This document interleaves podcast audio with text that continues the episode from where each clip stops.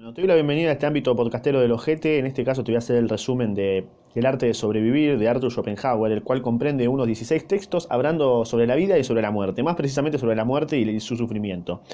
Eh, básicamente habla sobre lo siguiente. Comienza contando las diferencias ¿no? que existen entre la juventud y la vejez, donde en la juventud uno ve toda su vida larga por delante y lleno de posibilidades cuando sos joven, y cuando sos viejo ves más o menos una vida corta por delante y llena de experiencias, ¿no? Pero que estás más próximo a la muerte. Después define, empieza a definir a la vida como, somos parecidos al agua. ¿Por qué somos parecidos al agua? Da el ejemplo de lo siguiente. El agua, viste que está como tranquila, ¿no? Sí, tubi. Pero si se dan unos ciertos factores, como el viento, no sé, eh, aparece un animal y salta ahí, o aparecen cinco pelotudos nadando ahí, bueno, ese agua puede convertirse en agua más turbulenta, también si quiere puede hacer tsunamis, si se mueve la, la tierra, y entonces esos factores terminan desencadenando en algo que el agua no sabía que podía hacer. Bueno, vos, nosotros somos iguales, nosotros somos como el agua, si queremos podemos hacer un montón de cosas dependiendo de los factores que se nos den. Y quizás nuestro estado natural, termina diciendo, sea la muerte y estamos pagando una deuda con la vida, ¿no? Por eso dice que esa, es como la definición de la vida, como que somos parecidos al agua. Después define el objetivo de la vida y lo plantea como que el objetivo justamente es la muerte y que lo más real que siente es el sufrimiento y la pena, más que la búsqueda de la felicidad. ¿no? Después la vida llega a su meta a partir de la edad de 100 años de manera natural.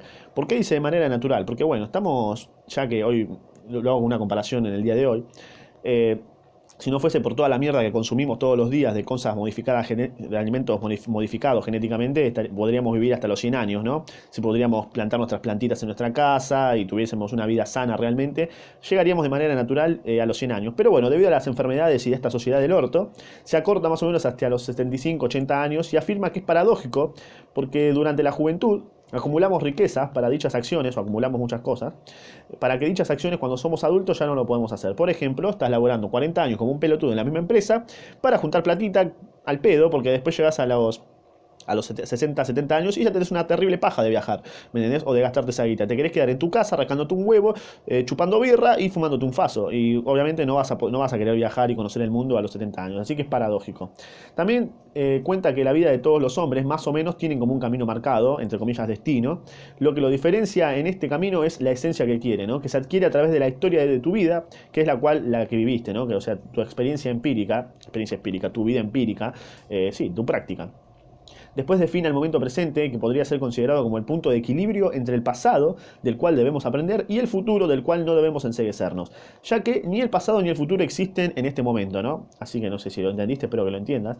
Después también... Eh, continúa eh, afirmando que tenemos un apego a la vida, aunque ella implique sufrimiento debido al conocimiento que tenemos o que, es adquirido por la sociedad y todo el programa eh, Windows XP que tenemos. E irónicamente, nuestra esencia más profunda es la voluntad de vivir, ¿no?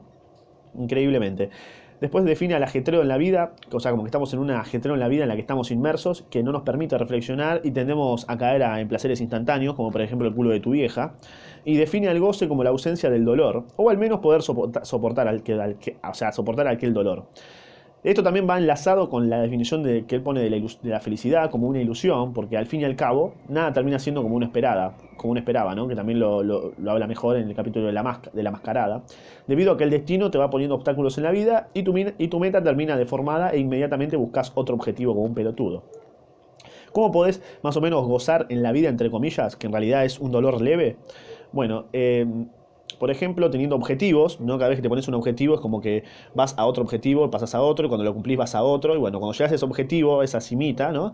Ves al resto como el goce, ¿no? Decís, uh, qué bueno que estuvo. O también se ve representado a través del arte. Ahora, ¿qué pasa? La gente que no tiene objetivos o no se interesa por el arte, ¿no?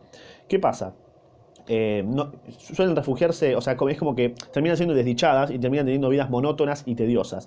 Esto también va relacionado con que la vida es un sueño y que debemos morirnos para despertarnos. Mientras tanto, la vida es insípida detrás de la angustia y el aburrimiento que padecemos. ¿no? Eh, y justamente culmina todo este libro eh, contando que el sufrimiento es necesario y alecciona al hombre, porque nos pone en el contexto de que ponele que fuese todo perfecto y tendríamos igualmente vidas monótonas con angustia y aburrimiento, ¿no? O sea, aunque fuese todo perfecto, excelente, estuviésemos todos contentos, sería todo bastante angustiante y aburrido. Así que termina con la conclusión de que la muerte es liberadora y te pone el ejemplo de una hermosa montaña donde vos estás escalando y mientras vas escalando esa es la vida, que justamente cuando uno escala una montaña sufre porque es más difícil subir, cuando llegas a la cima eh, ves a la muerte y después caes y esa muerte es liberadora porque estás como en completa libertad. Te puedes ir a la mierda, volar, hacer lo que quieras, ¿me entendés? Llegaste a la muerte y está todo piola. Así que bueno, este fue más o menos el resumen del arte de sobrevivir de Arthur Schopenhauer, el cual te recomiendo mucho que lo escuches o que lo leas, muchísimo mejor. Eh, que es, es, una obra editada de Ernst Seipler, algo así, no, no, sé de dónde es, pero lo importante es Arthur Schopenhauer. Chope, eh, totalmente le pongo un 10 a este libro, excelente, ojalá que lo escuches y que, o que lo leas y que saques tus propias conclusiones porque es excelente, es fenomenal y nada, te espero en el próximo libro a leer o en el próximo resumen si tenés ganas. Nos vemos, guachín.